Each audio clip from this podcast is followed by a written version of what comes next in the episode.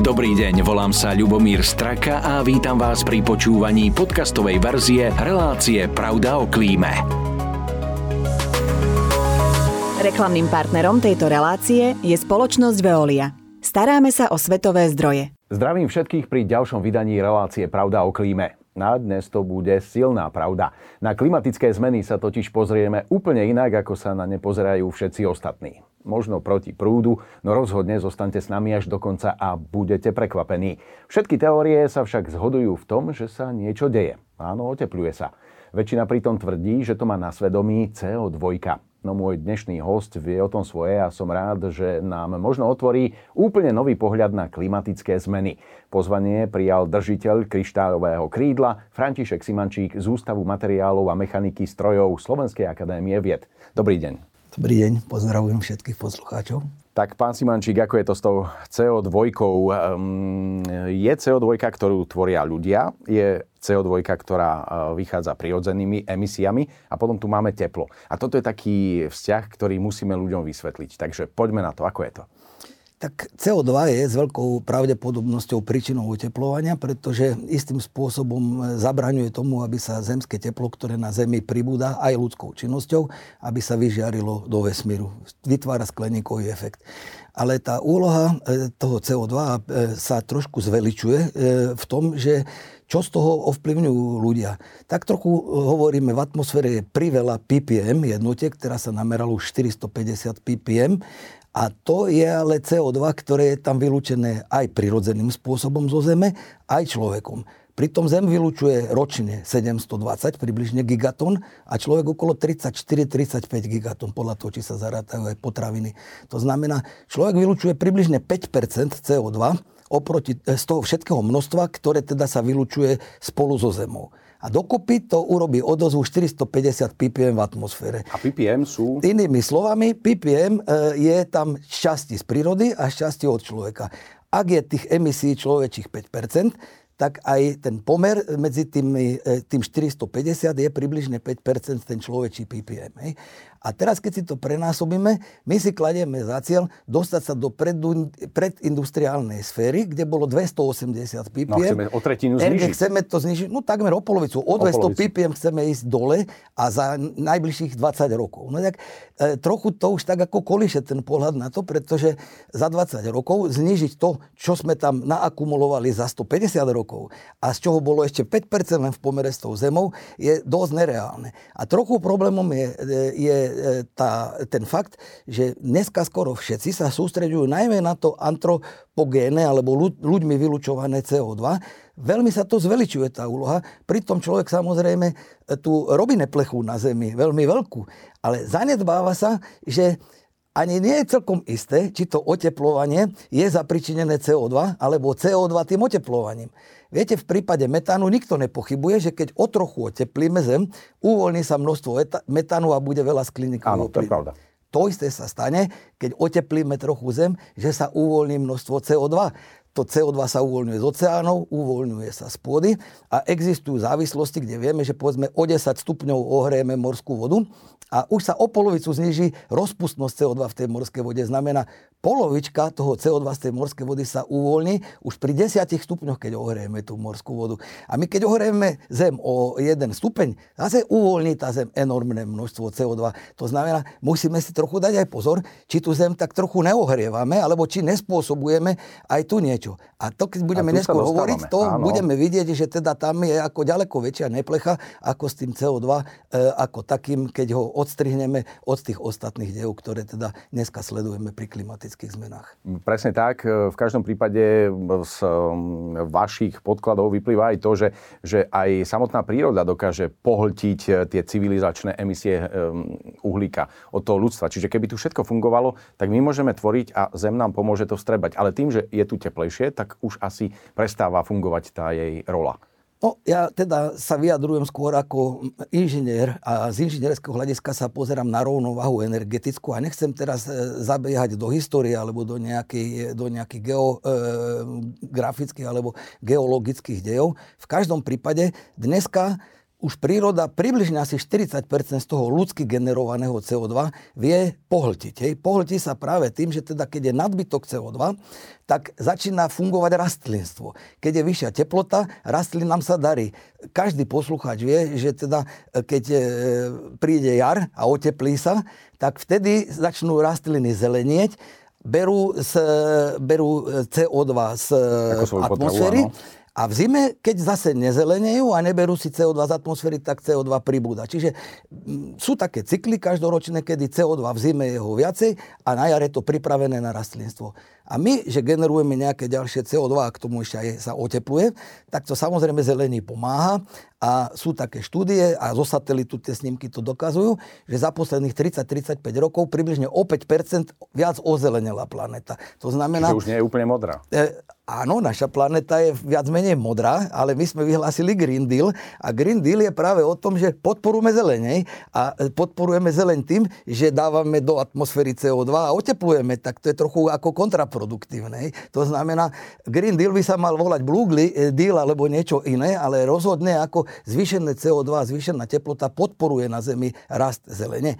Tieto cykly bežali aj historicky, aj keď tu ten človek nebol a vždycky to bolo v nejakej rovnováhe. Znamená, keď je toho CO2 priveľa, príroda eh, sa rozmnoží, rastlinstvo ho začne spotrebovať a začne ho byť málo. A zase to začne upadať. Takže tieto cykly sa neustále opakujú do týchto opakujúcich sa cyklov, ktoré zabezpečovali, že tu bola nejaká priateľná teplota na planete, zrazu vstúpil človek a začal tieto cykly trochu ovplyvňovať tým, že začal tu spotrebovávať takú formu energie, ktorá tu predtým nebola. Áno. A prišla samozrejme e, tá korona, ktorú tiež možno k nej pomohol človek a v každom prípade ale e, sa pokúsila vypnúť priemysel, pokúsila sa vypnúť lietadla a chceli sme tým ušetriť aj na tej CO2. A vy máte jedno zaujímavé číslo, že, že keď sa to takmer celá obloha sa povypínala a znížila sa produkcia priemyslu, tak okolko CO2 klesla?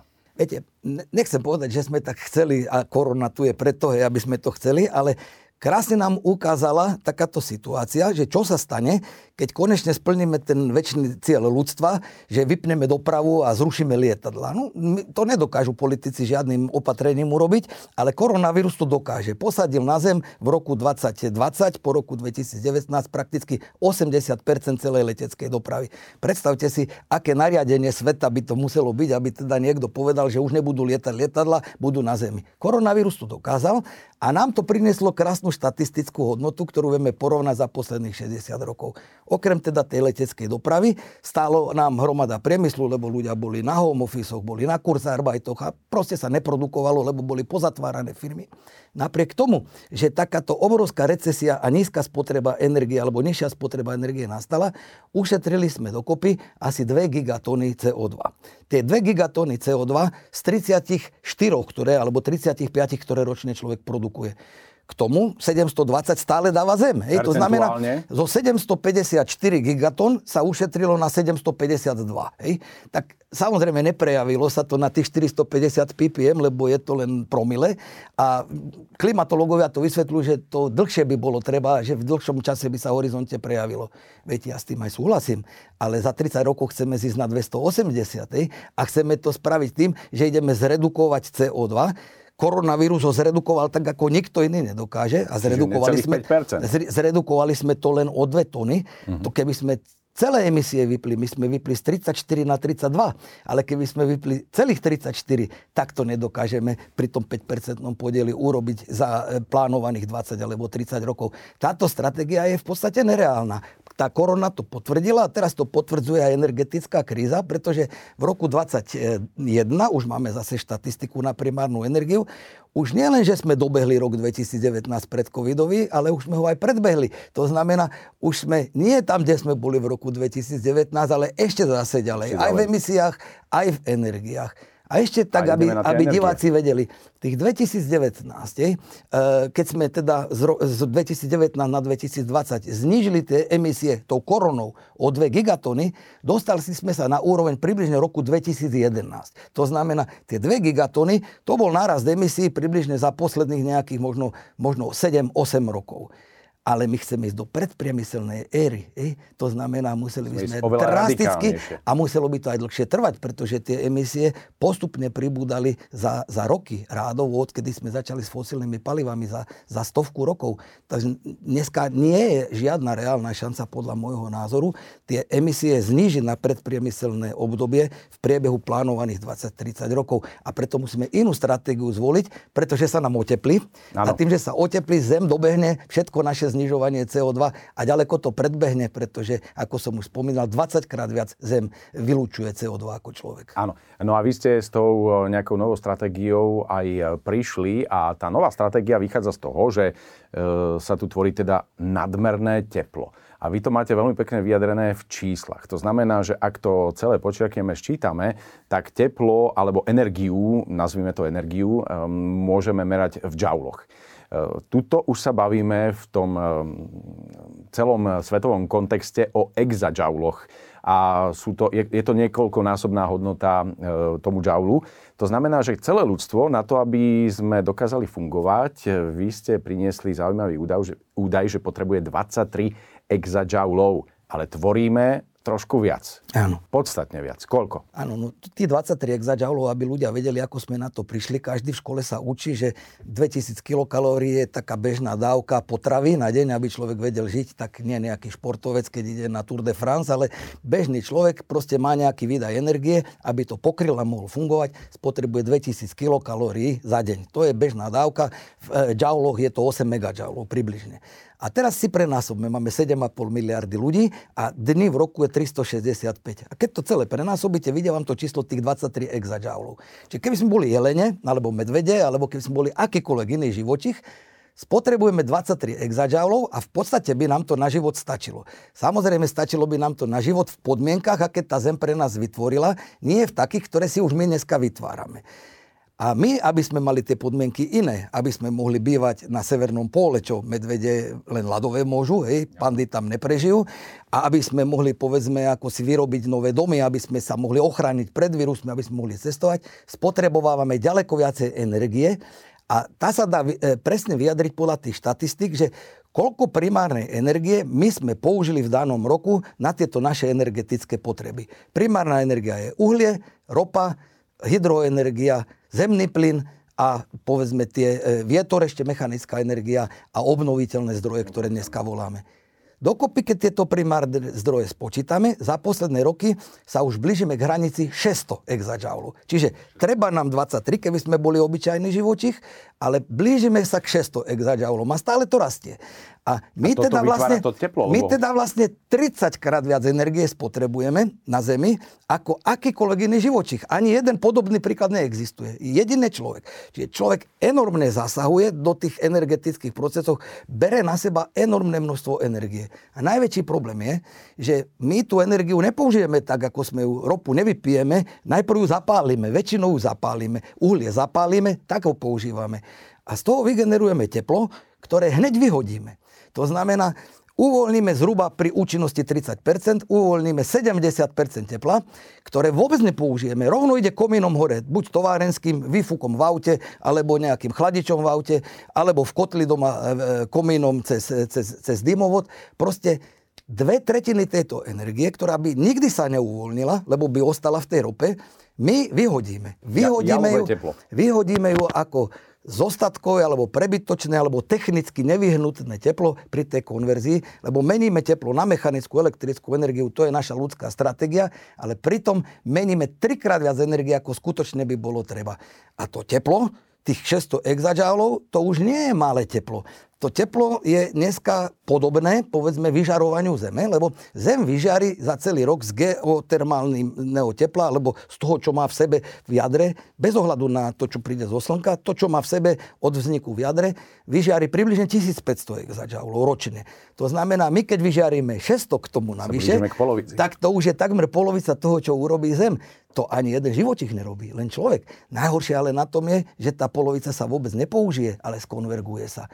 A teraz a vám poviem, oteplovaniu a, teraz a klimatickým vám poviem, zmenám. No, ona môže oteplovaniu pomáhať. Klimatológovia to Negatívne. zanedbávajú, lebo hovoria, že to je málo proti slnku, čo príde zo slnka. Áno, proti slnku je to málo, ale do rovnováhy, keď je nula, tak je to plus k tej nule. A to by sa nemalo zanedbávať. V každom prípade e, my ho nevylučujeme, to teplo. E, na plochu e, štvorcovú zeme, tak ako dopadá zo slnka. My ho vylučujeme lokálne, väčšinou v Jaslovských bohuniciach a v Mochovciach a tam sa lokálne toto obrovské množstvo vylúči. Samozrejme to potom vplýva na zmeny prúdenia, na tepelné nejaké komíny, mení sa nám vietor, mení sa nám e, obdobie dažďov, obdobie Lokálna sucha. a lokálne sa nám to veľmi mení. My to pozorujeme ako klimatickú zmenu a k tomu príde panel a povie, CO2 je na vine. Ale mnohým týmto zmenám je na vine aj to, že my lokálne meníme tie, tie podmienky, to prúdenie. My to meníme aj tým, že odlesňujeme, že nezadržiavame vodu. Všetko toto je spojené s energiami. Najväčšia krivda je ale to, že tie energie, ktoré by inak ostali uviazané v tej chemickej väzbe tých uhlovodíkov, my uvoľníme a uvoľníme polovicu, alebo teda 70% bez toho, že by sme to použili. Áno. A tá zem, keď sa takto oteplí, alebo keď teda nejakým spôsobom my toto teplo tam dodáme, stačí máličko uvoľniť CO2. A keby sme tie energie uvoľnili aj z nejakých neuhlíkových zdrojov, takisto to oteplenie bude mať tú príčinu, že CO2 si uvoľní zem. A toto sa dneska zanedbáva, vôbec sa o tom nehovorí, ale skúste si otvoriť z chladničky pivo a za 10 minút uvidíte, kde je CO2 a nepoužijete žiadne fosilné palivo ani nič iné. To pivo proste jednoducho e, ostane bez CO2 alebo bez minerálky. Prečo? Ano. Lebo sa ohreje. A tým, že ste na toto vlastne prišli, tak úplne na záver ide nám veľmi rýchlo čas, takže musíme sa dostať aj k tej podstate. Tým, že ste prišli na takéto zistenie, že s tou energiou musíte ďalej robiť, práve na e, vašom ústave materiálov a mechaniky strojov máte, dá sa povedať, že veľmi blízko k tomu, aby ste e, začali vyvíjať materiály, ktoré by dokázali to teplo lepšie do seba nasať, aby nebolo jalové, to znamená, že vyjde v tých e, elektrárniach do vzduchu, ale práve v tých elektrárniach by sme ho dokázali nasať do nejakého materiálu a možno by sme si takúto, ja to veľmi jednoducho poviem, e, nejakú takúto tehličku zobrali domov a tá tehlička by nám mohla vykurovať dom alebo čokoľvek iné. Že tá tepelná energia tu je, len je veľmi zle distribuovaná, čiže vy by ste mohli s takým svojim materiálom pomôcť zmeniť e, ten spôsob distribúcie toho tepla. Poviem príklad, len v elektrárniach sa vyhodí približne 70-80 terawatt hodín tepla v našich, ktoré teda sú tepelné, to sú jadrové a tepelné. Priemysel vyhodí ďalších približne 70-80 terawatt hodín. V autách vyhodíme približne 60 terawatt hodín tepla. A bez nejakej veľkej nasádzky na Slovensku vyhodíme približne 150, možno 180 terawatt hodín tepla každý rok. A potom si kúpime ruský plyn a zakúrime si s ním. A na celé kúrenie celého Slovenska potrebujeme 15 terawatt hodín ruského plynu. Už to znamená, americký máme, no. stačilo by nám desatina toho vyhodeného tepla a zakúrili by sme celé Slovensko. A nevyhodili by sme 3 megatony CO2, ktoré je spojené s tým teplom. To znamená, ak to teplo nevyrobíme, aj CO2 sa ušetrí, lebo jednoducho nezapálime ten plyn. My jednoducho nesmeme komínom vyhadzovať teplo, ale cez budovy a cez osady a všade tam, kde to teplo treba a potom nebudeme musieť kúriť. Stačí nám chytiť 10% a na tom treba pracovať. Doteraz to teplo nemalo žiadnu hodnotu. A zase, tak ako pandémia ukázala, čo je to z CO2, aké máme šance, vojna ukázala, že ako vieme kúriť s nejakými inými zdrojmi. A zistíme, že teda to teplo je drahé a už sa oplatí ho chytať a oplatí sa ho rozvážať. Dá sa chytať do tzv. tepelných batérií, dá sa uskladňovať do fázovej premeny, to znamená, uskladňuje sa teplo nie tým, že ohrejme niečo, ale tým, že zmeníme to rozstavíme niečo. Je? A to rozstavíme pri konštantnej teplote a zase keď to stúne, pri tej istej konštantnej teplote sa teplo vráti a takto vieme pomerne veľké množstva, slušné množstva tepla dávať do tepelných batérií. Na tom sa pracuje. Možno tak, Nový ako... spôsob vykurovania.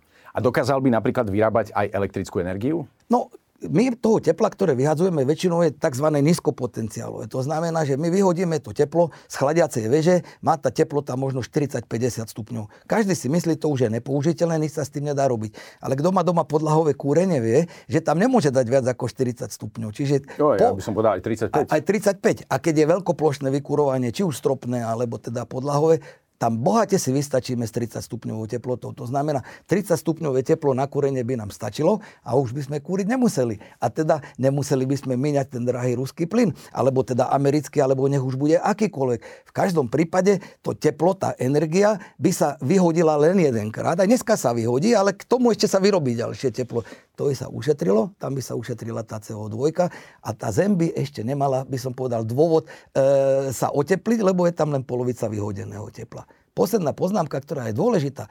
My dneska všetko orientujeme na tzv. alternatívne obnoviteľné zdroje. A tu treba všetkým povedať, že energia alternatíva neexistuje, presne takisto ako neexistuje alternatívna pravda. Energia je len jedna, tu na Zemi je uskladnená vo fosílnom palive, neuvoľňovala by sa a žiadna iná obnoviteľná sem nepríde. Sem chodí presne toľko isto energie, ako milión rokov sem z toho slnka chodilo a približne toľko isto sa aj vyžiari, aby ostala tá teplota na Zemi taká, ako je. Žiadna nová nepríde. My keď to tomu slnku alebo vetru tú energiu zobereme a premeníme si ju na náš účel, spravíme z toho elektriku alebo nejak znova to premeníme na teplo, tak bude chýbať. Vietor prefúkuje mraky z oceánu na, na pevninu. Keď mu zoberieme energiu, prefúkne ich menej, alebo teda len čiastočne. Zase niekto povie, že to je, ako by som povedal, zanedbateľné. Je, pretože zatiaľ z tých obnoviteľných zdrojov len asi 2 alebo 3% energie primárne používame. Keď to bude 100% už to zanedbateľné nebude, ale napriek tomu sa hovorí, že zamáva motil v Argentíne krydlami a v Karibiku je uragán. No, vidíte. Takto sme to pekne zakončili. Držím teda palce, aby sa vám podarili e, tie tepelné baterky vyvinúť vo veľmi krátkej dobe, lebo je to jeden asi z najprevratnejších projektov, o ktorých som ja počul. A nielen teda na Slovensku, rozhodne aj vo svete. Držím teda palce, ďakujem veľmi pekne za to, že ste prijali moje pozvanie a želám všetko dobré. Ďakujem pekne za pozvanie. Pozdravujem všetkých. No a učím sa aj s vami. Ďakujem za pozornosť a rozhodne si nenechajte uísť ani ďalšie vydanie relácie Pravda o klíme. Pekný deň. Reklamným partnerom tejto relácie je Veolia Energia Slovensko.